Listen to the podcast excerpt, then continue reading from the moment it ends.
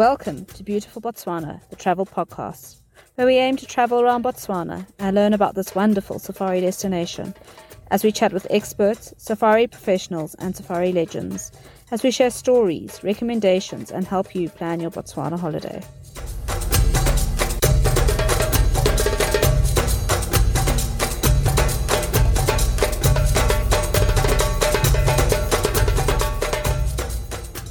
Today I am on the road and I am not in Maun and I am interviewing from Kasane. And it is really exciting to be sitting here on the banks of the Chobe River, surrounded by a beautiful forest with birds calling, with somebody I've known since I first came to Botswana. Um, he's actually the man who gave me my first job in Botswana. So it's very exciting to be able to sit and have a chat with him today a Botswana resident since 1995, and um, he's been a Kasane resident since 1999. And we met when he was the managing director of Great Plains Conservation, uh, having been with Linyanti Explorations, the company that ran the Selinda Reserve and Selinda and Zarafa. And we met then and we worked together and went on to um, set himself up as both a safari consultant as well as a private guide and has been in, for the last now almost 10 years privately guiding for the Smithsonian, as well as running his own business, uh, running private guided safaris. His business, Last Chance Safaris, offers opportunities to travel all over Africa with him as a private guide. And he also started a little project during lockdown, much like my podcast, and his blans are fascinating, entertaining, great stories, sort of a, of a fireside chat kind of variety, um, but written as a blog. So he's got those done as a blog um, at lastchancesafaris.earth forward slash blog. And um, with great pleasure, I introduce Grant Nell. Welcome, Grant. Thank you, Tessa. So so nice to be with you and uh, to be sitting here with you and Kasane. Dragged you out of Maun. Fantastic. Uh, it didn't take a lot, I promise. So, nice to really nice, really nice to be with you, and thank you for inviting me to your podcast. Fantastic. Well, Grant, today we're going to chat a little bit about Kasane life and what, what makes this town interesting and its history. And I mean, it's got history that can go back um, eons. But before we start chatting a little bit about that, um, how was it that you first decided to that Botswana was where you wanted to be? I mean, you've, you're now a citizen, you've been here for decades. Uh, what made you choose Botswana back in 1995? An advert in a newspaper. So um, my wife Sharon and I were hunting for a job. We'd been traveling around in North America, came back uh, pretty broke, um, and we were hunting around for the right job. And uh, we just answered an ad in a paper. Um, and we came to Kasane, uh, ran Chobe Chilwero for a year before we moved out to Selinda, uh, and never looked back. You know, it, it feels like home now. Um, both of us are originally from Zimbabwe and we've lived all over Southern Africa, but Botswana's home. Um, and we feel most comfortable here. And it's, it's always a pleasure when we come back across the border from wherever we've been. We know we are home. This is where we are meant to be. Well, I th- can thank you for the fact that I Botswana is my home and it's my place where I'm meant to be because of a similar advert. So there we go.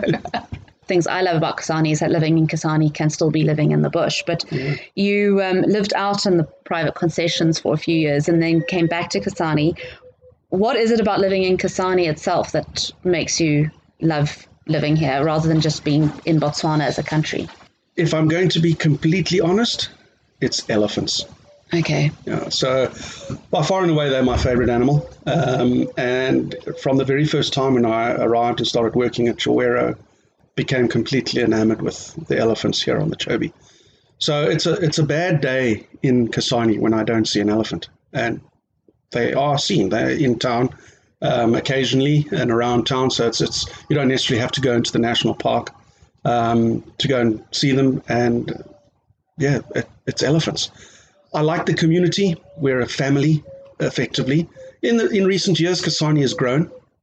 Um, and it's not when we first got here, there were dirt roads and a tiny little supermarket. There was, sorry, I can't call it a supermarket. I can only call it a market. it wasn't super yet. there was no super involved. Um, and uh, you know it it was a, a, really small community where everybody did everything together um, and um, a strong sense of of togetherness and I think that's what kept us here you mm-hmm. know our long dear friends mm-hmm. living here um, plus the fact that the bush is literally on our doorstep um, bushbuck in my garden mongoose uh, harassing my dogs I know the bush is right here so yeah. I wouldn't want to live anywhere else mm. Well, and I mean, there's a long-standing rivalry between Maun and Kasane, and it's not just on the cricket field. So we won't go down into the benefits of Maun versus Kasane life. And then you're actually not in Kasane itself; you're in Kazungula. Uh, can you sort of give our listeners a little bit of a lay of the land? We've got Lesoma Valley, Kazungula, and Kasane Town, and they all sort of get lumped together as a destination of Kasane. But um, sort of how how do the three differ in terms of maybe a guest experience or where if somebody's choosing a hotel, why they choose which one? It's um, so Kazungula is actually the oldest town mm-hmm. here. It was the original settlement. Um, Kasane was actually only created as a means to settle people that were living in what was then um, Serondela uh, in the what became Chobe National Park, and they needed to move the people out of the national park. So they created a, a new settlement of Kasane. Kazungula was was the, the first settlement. Since then, um, and that's the, the 60s, late 60s, since then, Kazungula has become the little brother mm-hmm. to Kasane. Kasane has been the, the town that has boomed, village that has boomed into a town. Um, and it's where most of the development is, most of the, the hotels are. Um, what separates the two towns from a logistic point of view, is a set of rapids. So it's much easier for hotels and uh, accommodation to be above the rapids with an easy access into the national park, as opposed to us here in Kazungula, where the, the rapids are actually stop us from getting into the national park via the river. We've got to drive around mm-hmm. the rapids in order to get there. So most of the development has happened in Kasane, I think, primarily because of that. And you can see it. The Kasane accommodation is very much focused on jetties and rivers and absolutely, yeah, access onto straight onto the boats. Yeah, absolutely. So what I like about Kazungula is that we've been left alone. you don't, and you don't get the boats coming we past your front. We don't get this whizzing and zooming, and uh, we've got this quiet little stretch of river, and uh, it, it, it's extremely pretty. The vegetation is is pretty much untouched, pristine sort of riverine bush which is hard to come by in this part of the world nowadays. The whole area here seems to be a little wilder. Mm-hmm. Um, and we're a little bit closer to the forest reserves, and we're, you know, we we get all sorts of wildlife paying us a visit. Occasionally, we have leopards on the property. Occasionally, we, you know, the buff we have we've had a herd of buffalo that have, were resident on the property for most of the lockdown year, actually. Oh, uh, amazing! Which is a little disconcerting. Yeah. Um, but they're not here at the moment. Mm. Um, so, from what you're saying, Kasane's got the ease of facilities, yeah. ease of use, but the compromise is that you lose a little bit of the wilderness. So, Absolutely. if you're somebody who wants to keep feeling like you're still in a little bit more of a wilder, rawer Botswana when you are visiting this area in order to see the Chobe, then I would recommend Kazungula would be a better stay. Yeah. And then, of course, there's Lesoma, which is even further away. Yeah. And wild for different reasons. So Lesoma is a, is a little village which has its history uh, with the the San people who used to live in this particular area. So there's still quite a a group of those people that live in Lusuma, what they now call the Basarwa in Botswana. And they are, uh, that little village is right on the border with Zimbabwe, right opposite a another part of wilderness which interconnects with Botswana's wilderness. And so you've got wildlife galore there as well, mm-hmm. and you, it, it's it's undesignated land, um, but there's very little development. Um, and you can yeah, people are trying to keep it as wild as possible as yes, they develop, right? Yes, mm-hmm. there's a bit of development going in there because land is hard to come by in Kasane, and our population has grown because of tourism um, and economic um, upliftment. Um, we've had an immigration of people into Chobe district because mm. of tourism. Um, so you know, and everybody needs a house, and they need infrastructure and facilities and utilities, etc. So there is there is some development in Lesoma, but it's still quite wild. Um, it's not unusual. Um, the other day, I was cycling through there, and we had a herd of 80 to 100 eland on the cycle. So Wow. you know, it, it's one of these areas where you don't need to go into a national park to see wildlife. Mm-hmm. The birding there is fantastic. It's a it's a vulture colony, Okay. uh, breeding colony. Um, uh, it's a recogn- uh, an important uh, bird area, recognised both internationally and regionally um, for its vulture breeding uh, importance. So, you know, it's a really good place for birding. It's a good place to see some wildlife without having to go into the national park. yeah, and then if people still want to have the sundowner, it's close enough that they can. If they want to do the Chobe Sunset Cruise. And there are a number of lodges there as well, which Mm-hmm. which offer that um, little bit of little bit of extra, and they in fact can offer a night drive. It's the only place in in Chobe where you can do a night drive is with the lodges that are, are based out of Lesoma. Because it's undesignated land. It's undesignated. It's not forest reserve. It's not national park. Amazing. And how how far from Lesoma is it to the gate of the park? Um, it'll take about it's about a half an hour. But the, you, you, you're, you're driving through the bush. It's, it's basically your game drive starts when you leave Lesoma because you don't come through town. They take Take a a, a cut road. line through the forest, um, and uh, you, you basically your game drive starts from the moment you leave the leave the lodge. Yeah. And then Kasane's also um, got some new developments happened in the last few years. You've got the beautiful new airport that's come in, Mm-hmm. um, which again, we won't talk about Maun Kasane rivalry. Kasane got his beautiful new airport. Maun's are still being cobbled together. Yeah, um, and, and when was that built? That's been operational since. uh, 2019, I think it opened. Um, and it is. It's very. It's very swish. and has it changed things in terms of tourist experience coming through an airport like Uh, that? It's hard to tell because all of a sudden in 2020 something happened, and uh, Derailed the sort of- plans. yeah, it's, it's sort of messed up all the plans that everybody had made. Um, so it, it's very hard to ascertain yet if it's had an impact. Obviously, Kasane is is in direct competition with two other major tourism centres, Victoria Falls and Livingstone, um, and they both have very swish airports, um, international wide-body jet airports. Um, so this one has been upgraded to be a wide-body jet airport, um, and we'll see. We'll, we'll see. The, the whole idea is Botswana wants to um, compete on that level. Uh, so yeah, and try and avoid the forcing people to or go to South Africa to connect back up to Botswana. Yeah. So, And I think that is a valid point just to mention at this point is that if you do want to get to this part of the world, you can get here via Livingstone and via Vic Falls. You don't need to go to yeah, it's only an hour's drive away. Yeah, and there's lots of transfers, and the borders are open with Zambia at the moment. So if we wanted to get somewhere, that'd be our best bet, right? Yes. with all the caveats that 2021 brings. Yes. yes. so, Um, under normal circumstances, it's a cinch. yeah. Um, but yeah, circumstances, as we know, are not normal. And in a normal circumstances, obviously being in Kasane and doing a trip over to Victoria Falls is also very easy and very doable. Absolutely. So a lot of people will stay here, and they're part of their three to four night stay in Kasane would be a day trip to Victoria Falls, um, and then I mean with all the opportunities and activities that can be done uh, over there, and it, it is it's quite literally an hour's drive there. Um, you Through a park again. through a park. Um, and you can do the falls, you can do an elephant experience, you can do uh, a bungee jump, you can do, you know, it's All got all of those. uh, stuff, you yeah. know? You can do you can do all the adrenaline sports there, uh, uh, uh, shopping, really good shopping there, um, and be back here Mm. for sundowners. Yeah. So And then choose your spot. Be in Kasane with the river very feeling very accessible. Be Yes. in Kazungula where you've got the proximity but a bit more wild. Or be in Lesoma where you've got you're back in the real bush having Yeah. just spent the day looking at Victoria Falls. There's actually a, a very wide selection for just about everybody's taste. And we haven't even spoken about our other little town, which has its own little tourism industry, which is blossoming a little bit, and that's Pandamatenga. Mm-hmm. So Pandamatenga is essentially a farming community to the south of Kasane, uh, very close to the Zimbabwe border as well. And they've got a number of um, lodges and stuff, just a very small yeah. number. Um, and they do day trips into the Chobe, and they've got access into the Chobe from the southern Poha Gate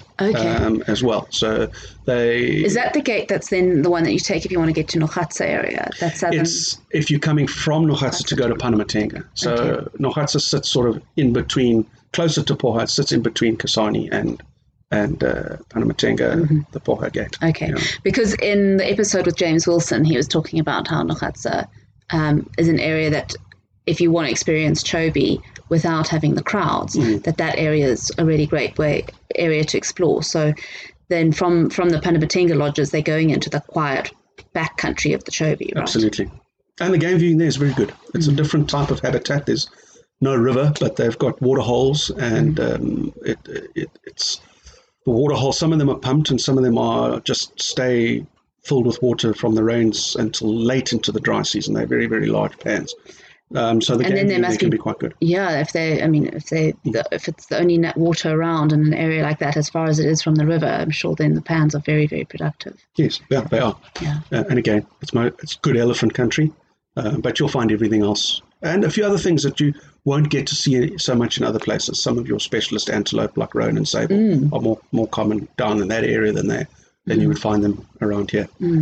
And then, of course, we're talking about the development that's happened. The other big development is the bridge, which is linking Botswana and Zambia. And um, it's I, I was lucky enough to see it from the river about 18 months ago, and was, it looks like a very striking um, structure. And it's now done, but not yet open. Am I right? Yes, I believe it's opening um, very soon. So you know, we keep hearing these rumors that it's opening very soon. Let's see what happens. It always it always strikes me that um, back in in 1905, I think it was, they managed to build the Vic Falls Bridge in 17 months. I know that's This one's taken 17 years. and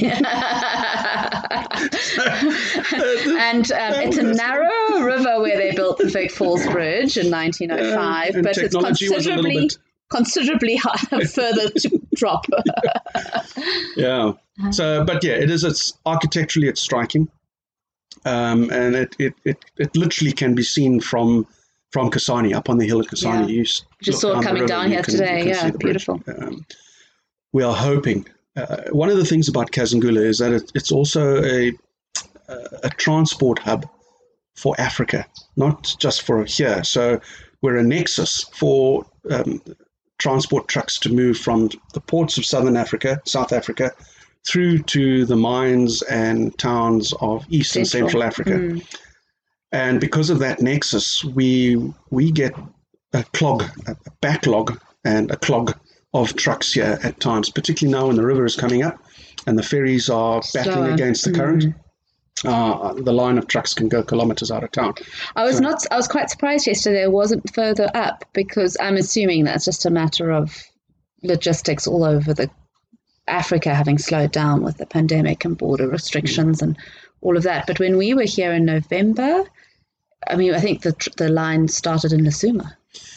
Pretty much, and that's how it was a week ago. Okay. Uh, but one of the ferries broke down, and when that Oh. happens, Yeah. everything you know it's half the number of trucks are getting across the river.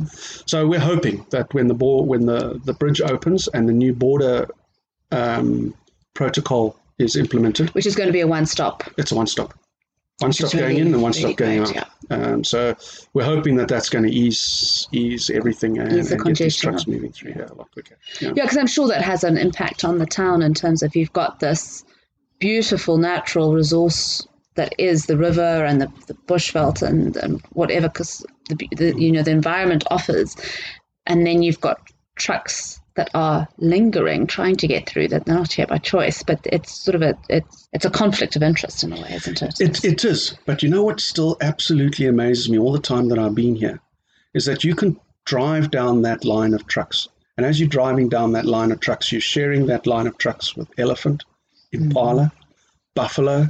And you think to yourself, how is this? Can have this trucks, these big interlink trucks are an icon of development. And yet here's the wildlife nonplussed. They completely couldn't care Mm.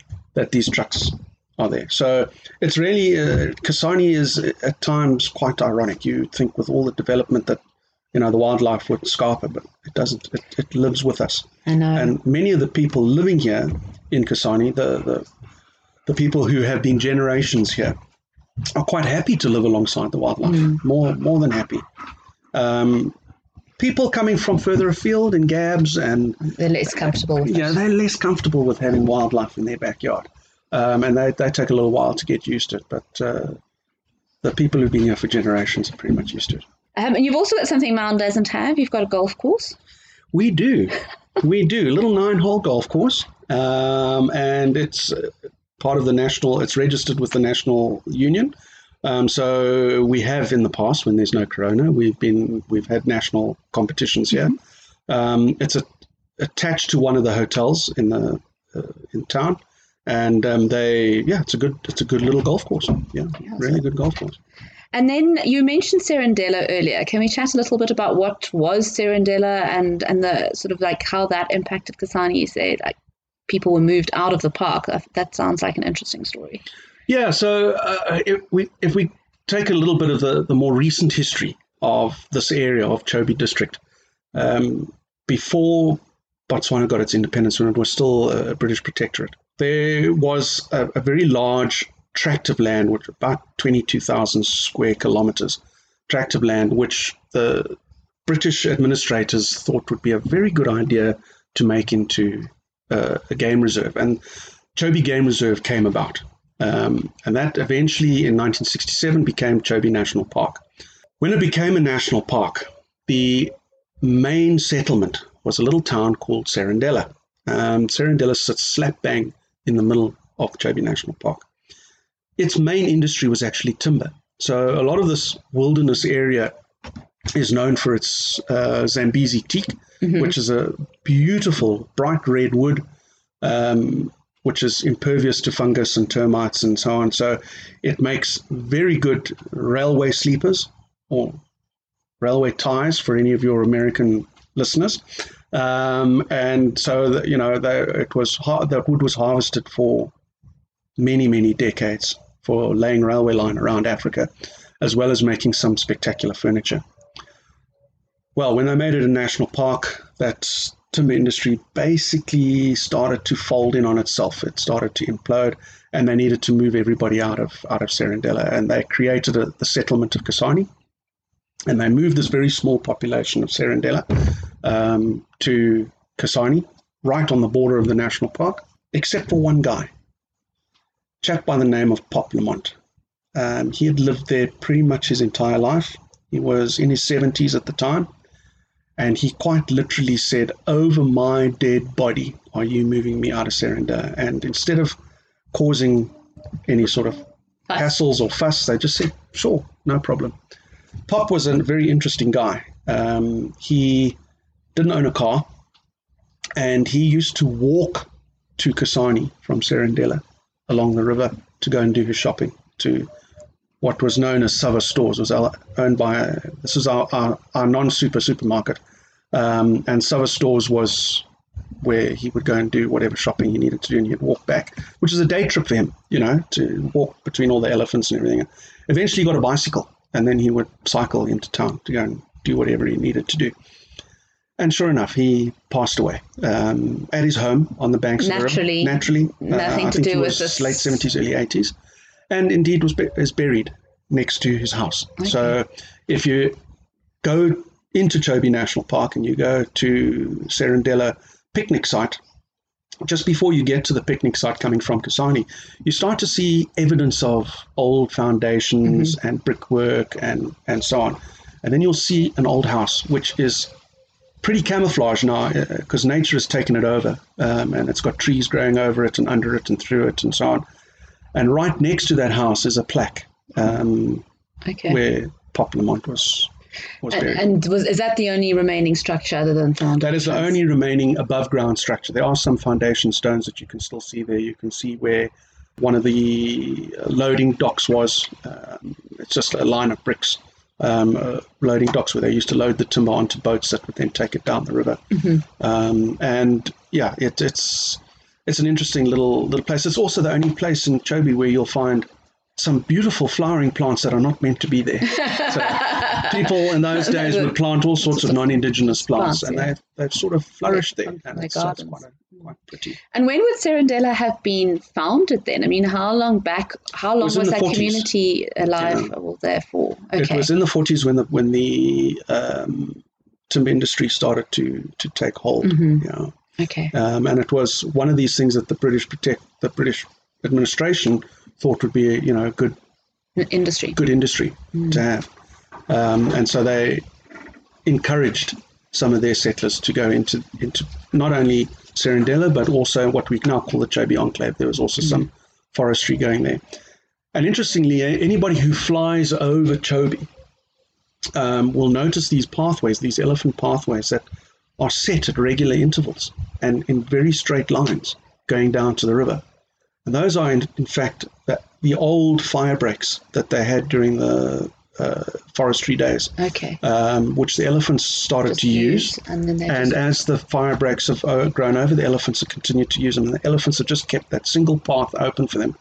And mm. people often ask, gee, do elephants always walk in such a straight line? So and so equally spaced. Yeah. So yeah. Uh, okay. The next time you fly over the Chobe or anybody listening who comes to visit Botswana, you'll notice these very regularly spaced, spaced elephant pathways. Hmm. Yeah. And then you mentioned the enclave. So that I mean, you've got We've got Kasane sitting up in the northeastern corner of Botswana, and Kasane being this collection of the border and Kazungula, Kasane town, the Suma Valley going south, and then you've got the national park. And then you've got this wonderfully weird little triangle taken out of the park as you go west, which is the Chobe Enclave. Mm-hmm. That area is there because those are traditional villages that were. Yes, so those people... are traditional villages that were there long before the national park mm-hmm. was even Created. gazetted. Yeah. Um, and they are, it is absolutely an enclave. They are surrounded by Chobe National Park on three sides and an international border on one side. Um, so those people absolutely live with wildlife. Um, at times, not happily, Mm-hmm. Um, and I know that Botswana has been in the news in the last couple of years, uh, particularly with uh, wildlife conflict and uh, elephant and predator wildlife conflict in the Chobe Enclave is quite high. So it's quite hard to grow a crop there without the elephants trashing it or have cattle and goats without lions and leopard stealing and raiding your stock.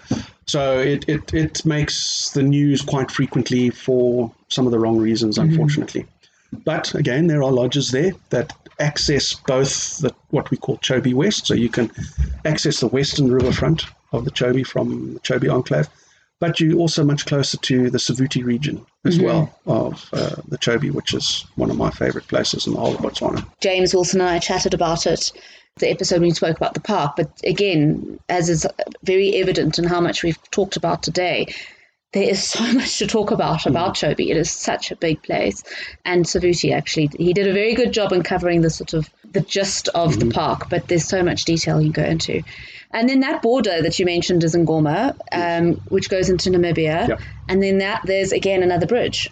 Yep, there so is. There's, so there's three bridges. Yeah. There's the bridge with Namibia.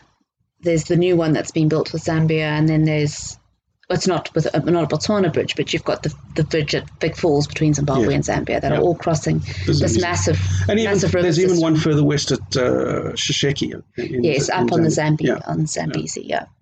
We're talking about sort of being in the news for the wrong reasons and um, the river and our neighboring countries. Sedudu Island was one of Botswana's favorite stories to tell because it's one we won. it's a story we won. Rightfully. so um, it's also part of the history of this area. So, can we chat a little bit about uh, why why the flag of Botswana flies on Sedudu mm. Island with so much pride? okay, so Sedudu Island's got a really checkered history, and if we're really going to start the story, we've got to start back in 1890. That is, as you may recall, or maybe even spoken on some of your podcasts, when the colonial powers at the time decided to sit around the dining room table with a ruler and a pencil and carve up this continent of Africa for their own profits and reasons. Um, and at that time, uh, the Germans and the English were great allies, and they decided that they were going to take the, the, the, lion's share of Africa. Um, and it just so happened that the pencil and the ruler um, divided German Southwest Africa from uh, Bechuanaland. A treaty was entered into that discussed where the boundary would be, and it was the deepest channel of the Chobe River um, would be the boundary between German Southwest Africa and Bechuanaland. That sounds so easy. That really sounds so easy. But slap bang in the middle of the Chobe is this incredible island Um, Sedudu Island is. Um, I don't know if you've spoken about alluvial fans when you've talked about the Okavango Delta. very, very little um, in terms of any history or uh, geology. We've Okay, been so- talking very much from a um, tourism experience. So you can educate us. So, uh, Sedudu Island is, in fact, an alluvial fan. Where we sit right now used to be the middle of a giant lake. Uh, one of the largest lakes that's ever occurred in Africa was the size of Switzerland. Five million years ago, it drained. It emptied, it created Victoria Falls, and um, it filled up a few more times, emptied a few more times, and eventually it has what we see today. The remnants of it are Savuti, Makgadikgadi Pans, Okavango Delta, and the Chobe River. That's the remnants of that giant lake. When that lake drained, um, a lot of these fossil rivers were created, of which Sedudu Island is a remnant of that river. All the alluvial soils were deposited into the Chobe River, and it created this magnificent grassland. Now, the Namibians in latter years found that this was a really good place to feed your cattle. And they would come onto what is they call Kasikili Island, and they would feed, uh, graze their cattle on this island. The Botswana, who were also hunter gatherers, liked the island because it was wildlife. Then along came the colonials, and they di- divvied everything up and didn't ask the locals what they wanted and how they wanted things divvied up. Um, and anyway, Sudu Island became this bone of contention. It's a grassland that goes underwater every year. Currently, right now, it's underwater. It goes underwater every year, but it became this bone of contention between two countries that was argued over during before the First World War, after the First World War, right up until through the apartheid government of South Africa, Through independence of through independence of country. Namibia. Everybody was fighting over this beautiful piece of grassland. Let me just say to the listeners, that's not that big. No, it's three square kilometers. It's not like it's going to change a, a huge amount. but as you say, it, mm. it's it's rich grazing. So Yeah. you know, and, and that that change and and there's and then by then obviously if there's an ongoing fight, there's a, a certain amount of reputation and ego involved in winning this now. Yeah. So then in, in 1984, this was still during the apartheid government in South Africa. South Africa had been given the mandate to manage what was now Southwest Africa. That mandate was taken away from them by the UN, but the South Africans at the time didn't listen to anybody. Um, and Botswana tried to negotiate with South Africa, but South Africa, through the United Nations, had lost all negotiating powers. And then in 1984, a military patrol, boat patrol, South African military boat patrol, following their map, which said that the boundary followed the southern channel of the Chobe River, went into the southern channel of the Chobe River. The Botswana Defence Force, looking at their map that said that the southern channel was Botswana territory, opened fire on the South Africans. And let's just put this in context. There was the Angolan War going There on was, at the time. There was the Namibian Independence War and the Angolan War all going on at the same time, with South Africa firmly in the middle of every skirmish that there was to be had. So, and so this was all happening north of us. There was a, a fair amount of military tension in the air. yes, and, and Botswana's uh, defence force was brand new, absolutely brand new. They only had a police force up until the, the early 80s. Um, and so they, they opened fire on these South Africans. Nobody was hurt, which was a miracle because uh, one of the guys, the rifle that he had across his chest, took a bullet. Phew. Yeah. So that's nearly dragged Botswana into this, This whole, whole regional conflict. So what did the Botswana government decide to do? They said, well, if the colonials can do it, we can do it. So they went onto the island and they planted a flag. And uh, possession is nine tenths of the law, and nobody touched the island.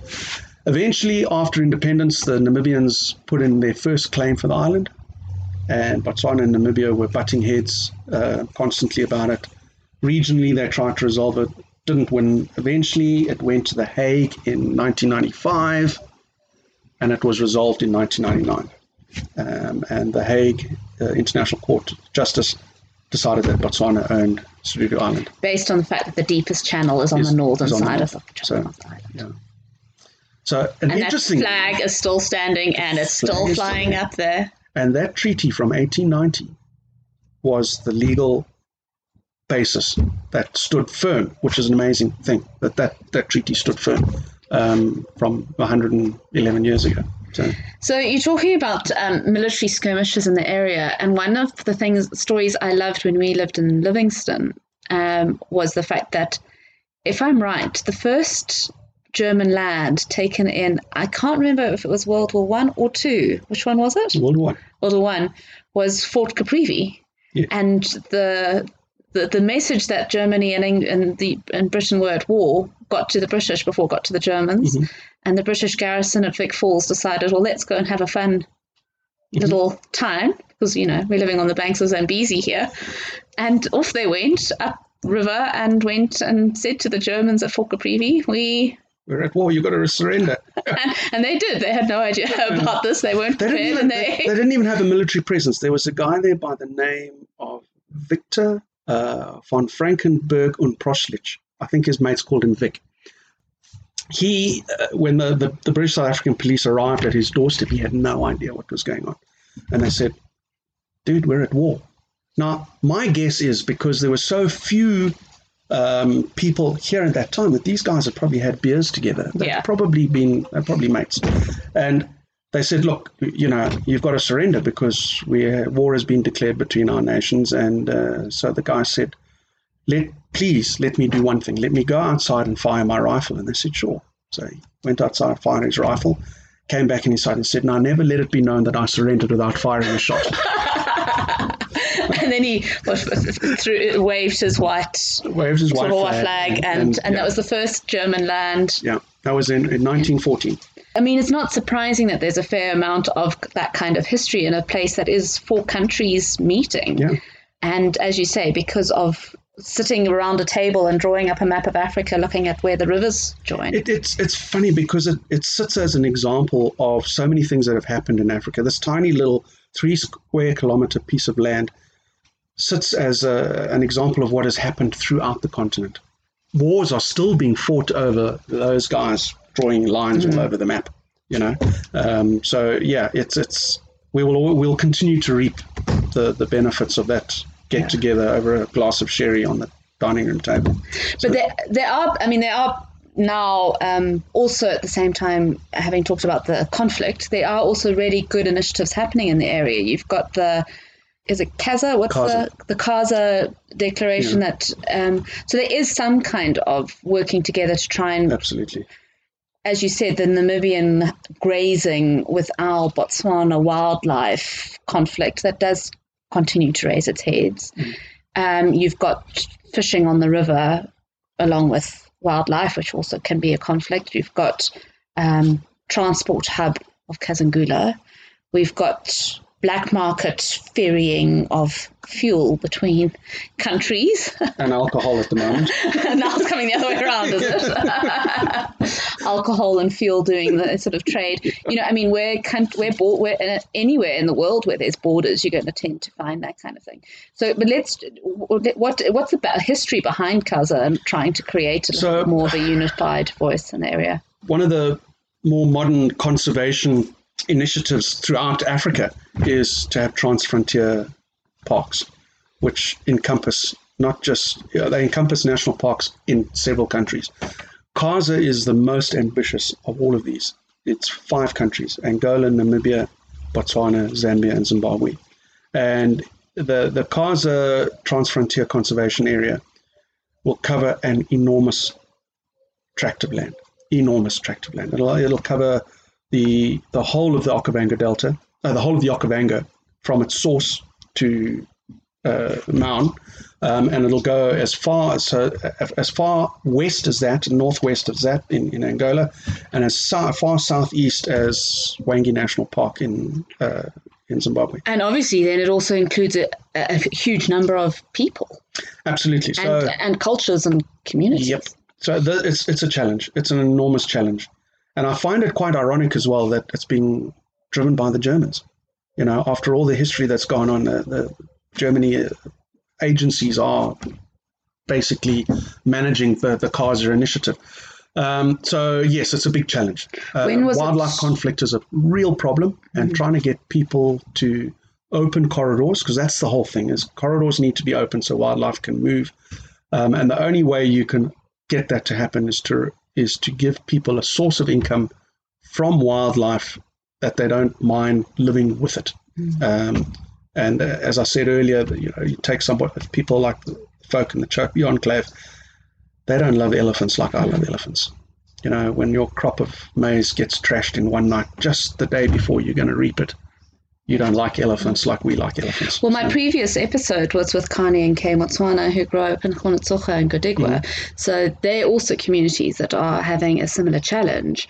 But I think that you find in this part of the world, the challenge is amplified by the fact that the, those elephants are coming up against a boundary absolutely. where in um, in the delta where Kay and Kani are from, the elephants might be going through those fields, but they still can keep moving.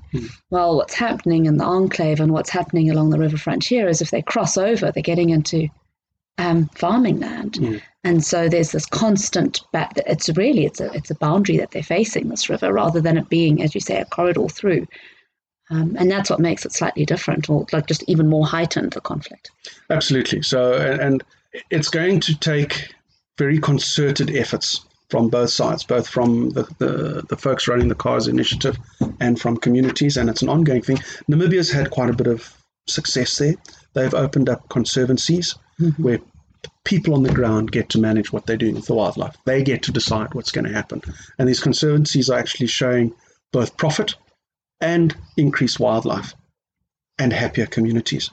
So they're, they're trying to get these models, and no model fits every situation. Mm-hmm. Each model has to be adapted for the community um, and how people view wildlife in that particular area and what industries they're involved with. It's a challenge, Mm. but they, I've got to doff my cap to them. Most other agencies would have given up by now, and these Yeah. guys are like a dog with a bone. They, And when was it sort of?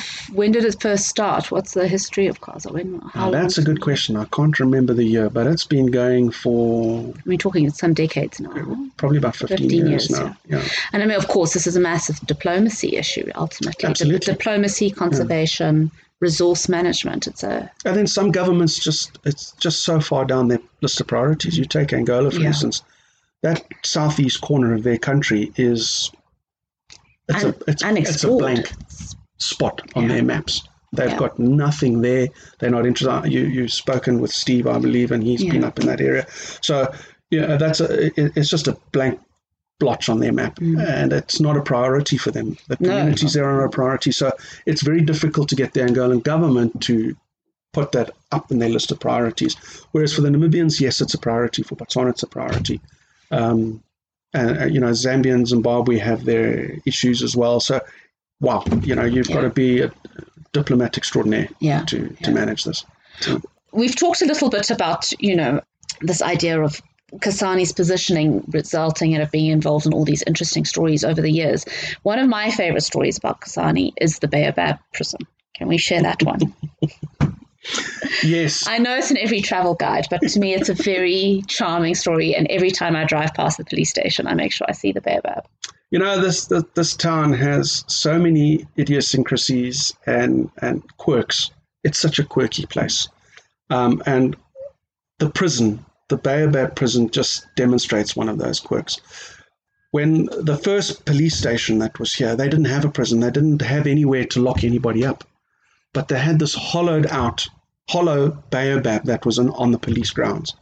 So they It was naturally hollow. nat- naturally hollowed out. Um, and so they they hung a wrought iron gate on it and a padlock, and they would use it, you know, to lock up the odd drunk and guy who'd done something naughty, you know. the guy waiting for his sjambok. Yeah, exactly. So um, yes, that was that was the first prison in Kasane. Yeah. But it doesn't stop there. Our prison stories don't stop. we now have a fully fledged prison in Kasane um, with all the razor wire and uh, cell blocks and etc. etc. Um, because it services the entire district. Mhm. Uh, not that we have that many criminals, but there you go. Uh, when I first came to Kasane and I, I asked a policeman, you know, do we do we have any serious crime here? He said, yes, we do. We had a car stolen last year. you know, and I thought, wow, this is this is one of the places I want to live if that's the kind of crime that we that we have. Um, and then there was a there was a, a, time when malaria was quite bad here in Kasane, and quite a lot of the prison staff got affected by the malaria. They were laid off sick, and they ended up not having enough prison staff to look after the prisoners over the weekends. So on Friday afternoon, they would open the prison and let all nearly all the prisoners out and say, "Be back here on Monday," and they'd all rock up back at the prison on Monday morning to be relocked up for a week. So yeah, that's yeah, our prison stories don't stop in this yeah, town. That's, it's that's, quite a it's quite a quirky place. Yeah, I love like that. Yeah. I love that. Mm. And um, it's a bit like the, the the other quirky part of Kasane that I really enjoy is the bar the border post with Namibia because of Impalila Island. So we're talking about Sedudu and obviously Botswana mm. won that one, but Namibia do have their own island, and um, it's pretty much on. It's I mean it's it's more physically part of Kasane than it is part of the Caprivi. Absolutely, yeah. But it is theirs. There's no mm-hmm. doubt about it. And so they've got a border post that services it. That's a jetty. Yeah, border post. It's a it's on a rock above a jetty, basically, and yeah, that's the border post. So, how far is it by boat from the border post? Five minutes. So really, yeah, it is. It's yeah, right. Yeah. It's right. there's um, it's where the rapids are in Kasane. The rapids separate Impalila Island from from Kasane just the width of the rapids. And uh, the uh, all the people that live on Impalila Island get all of their supplies from Kasane. So they've pretty much got nothing there. They've got no real access to stores and fuel and other forms of infrastructure and postal services and all that sort of jazz. So they use Kasane um, as their port of call. So we'd have this constant ferrying backwards and forwards. Um, so yeah, we'd have this toing and froing all the time, all day. Uh, that border post is, is quite little. These two jetties operating in tandem. So, as you say, actually a very active border post, considering mm-hmm. it's very.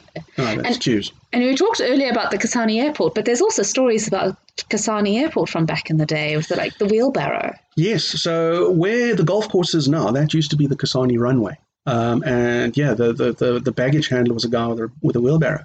Um, and we had two types of aircraft landing here we had the, the regular little planes coming in, um, and Air Botswana and their little plane coming in, and we had the Flying Catalina. I don't know if you've heard of the Flying Catalina, but that used to.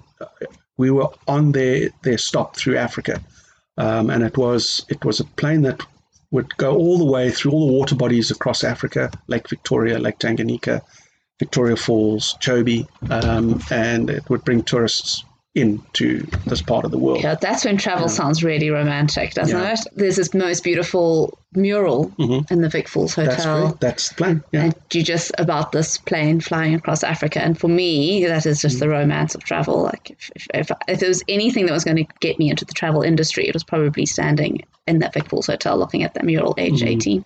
So w- when did the flying boats stop? Uh, must have been about 1990.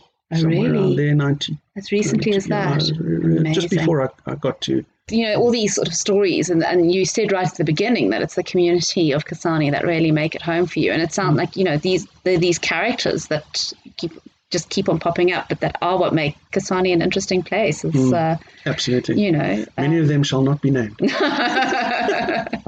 you know, these you, all these stories you hear living in the country about, you know, when the emergency stop with the cars all lighting the runway in the middle of the night because Absolutely. a plane needed to come and yeah. evacuate someone out and yeah. those People kind of do stories. That. Yeah. You know, it's just one phone call and everybody pulls together. Yeah, it, uh, the town is still very much like that. Mm. Um, in fact, we we pride ourselves in the fact that when we've had fires um, at some of the lodges or businesses or whatever, we've put the fire out before the fire department gets there. Mm-hmm. So, and that's just the community pulling together. Mm. Um, so, yeah, it, it, it's one of those kind of towns where everybody sort of pulls in the same direction as much as possible, even though many of us are in competition with each other yeah. for the for the tourist dollar. Yeah. Um, but when it when push comes to shove, we all stand together. Yeah. Yeah. Well, I hope um, that you know anyone who does travel through Kasane um, after having listened to this episode can now s- sense that a little bit. Mm-hmm. You know that the quirkiness of this town and and its neighbours and how it got built and these stories. And I, it's one of the things I've always loved about Kasane is it's got a little bit of a you know frontier edge Mm-hmm. going to it, and um, you've shared some great insight into the history of the area. And uh, I My mean, pleasure. we could keep talking.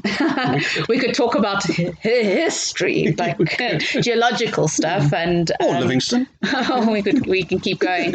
But um, thanks so much for that, Grant. That's been really really great, and I, I really do hope that somebody, whether they're staying in Kasane and a you know a, a bigger resort with access to a jetty and straight onto the river, or in Kazungula with the forest and the bushbuck, or out in Lesoma with the lions roaring. No matter where they choose to stay in this area, that they feel that um, history a little bit more and and appreciate where why this part of Botswana deserves its episode.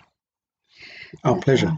Um, are you ready for your snapshot session? Yeah, go for it. All right. I'm looking forward to hearing your viewpoints because, um, as I said at the beginning, you know, you're you're you're really an old Botswana hand, and you're one of the people who got me into this industry. So let's let's hear what you have to say. Uh, what is your most precious or valued piece of safari equipment, and why? Before 2020, I would have said my binoculars. They, I don't go anywhere without them.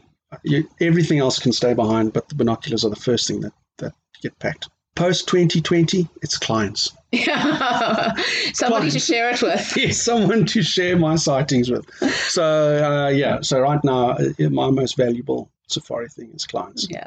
I miss them terribly. Yeah. It's so interesting that you talk about the binoculars because everybody says that. I actually need to change this question. I keep on saying that and I keep on not changing it, but I need to change it to say, other than your binoculars. But I do love Anybody who your comes answers. on safari, they should, Should hear that should be haven't. Exactly. Don't share binoculars. No. Sharing binoculars is like sharing underwear. It's not done. Or in the modern the modern version, sharing your mask. yes, exactly. the 2021 version. Don't share your binoculars. Don't share your mask. Bring your own. Um, no, and then, you know, I had a great episode with Steve O'Meara talking about the skies of Botswana, and he was just talking about even from that perspective. Never mind the bird watching and the wildlife. If you have a pair of binoculars, the night sky becomes so much more impressive, and they don't have to be fancy. No. They just have to. A pair that you can look through exclusively without having to share is better than a pair of Swarovski or Leica that you have to share. Absolutely. Which one destination would you recommend a first-time visitor to Botswana visits? Well, it's a World Heritage Site, so it's got to be the Okavango Delta. Mm-hmm. You know, people. Uh, it, there's certain places in Africa that that stand out across the continent. Serengeti, Victoria Falls, Okavango Delta. So anybody coming to Botswana has got to do Okavango Delta. There's so much more in the country, but make sure Okavango Delta's on the itinerary. And that means a lot for somebody who does as much traveling around the world as you do. I mean, mm. I mentioned in the introduction that you do the Smithsonian tours, and that takes you to the highlights of the world. Yeah. I mean, and and and then on your private capacity, you're going to see the things that are on my bucket list in mm. Africa. So the fact that what's on our doorstep is that that's that's great. That really highlights just how impressive and how special it is. I have never heard of anybody who's been to the Okavango Delta that hasn't raved about it.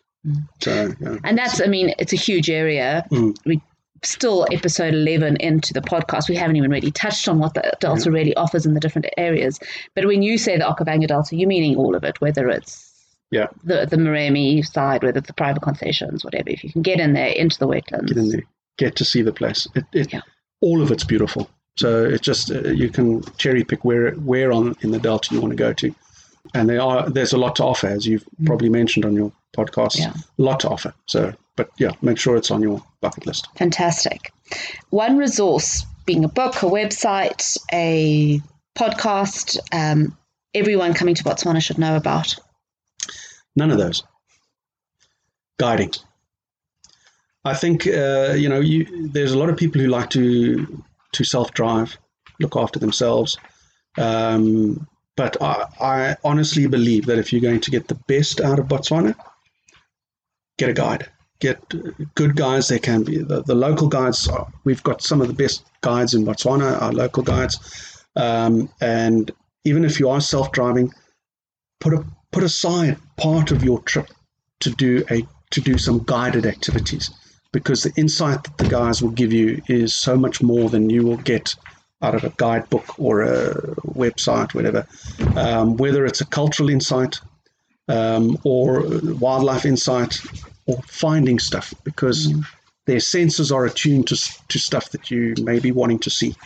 So I, I would say that um, of all of our resources, our guiding is probably the most important.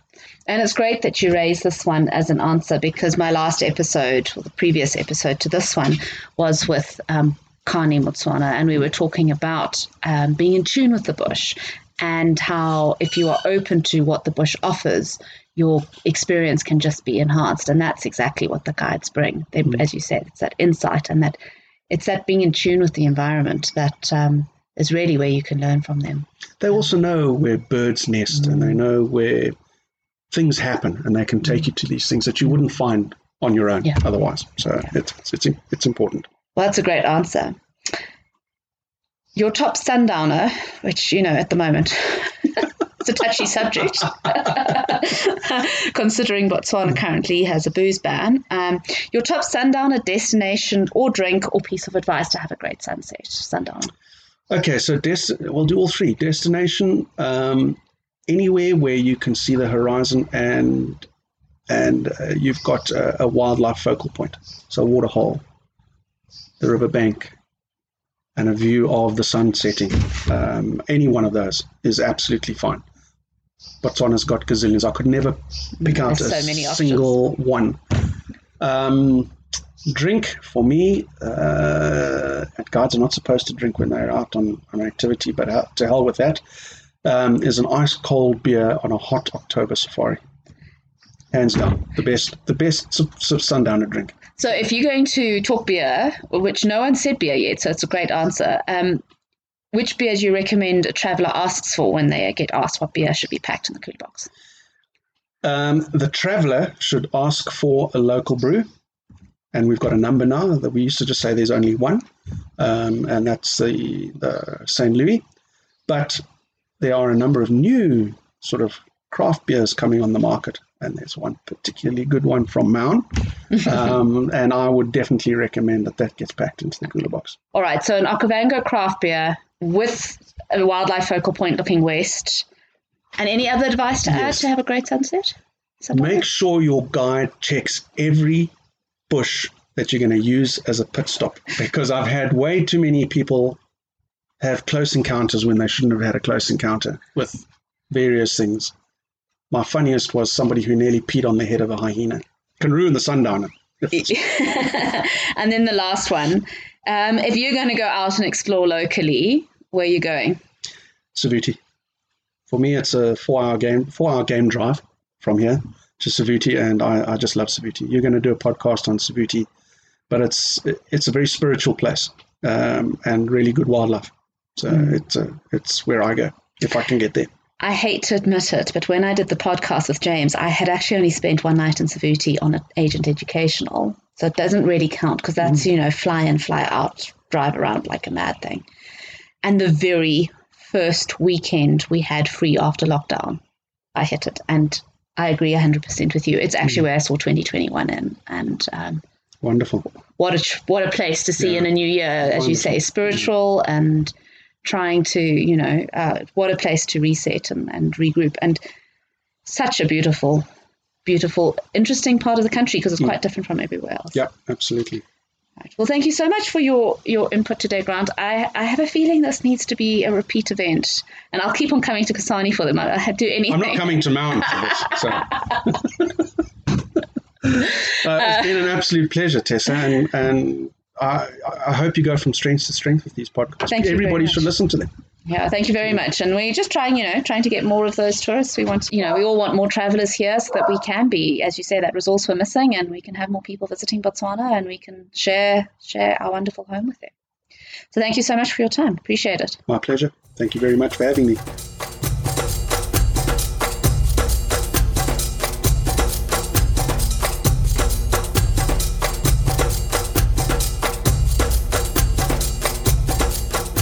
That was Grant Nell from Last Chance Safaris. It was great having a chat to him on the road and being able to do it in his beautiful garden on the banks of the Chobe River.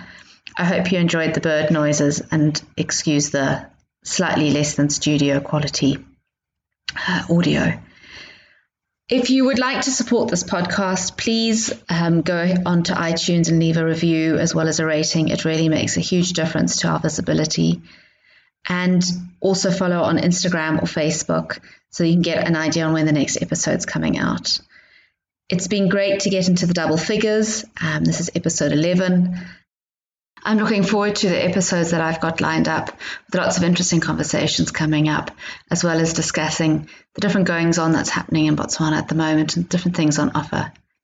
Thank you once again for taking this journey with me. Until next time.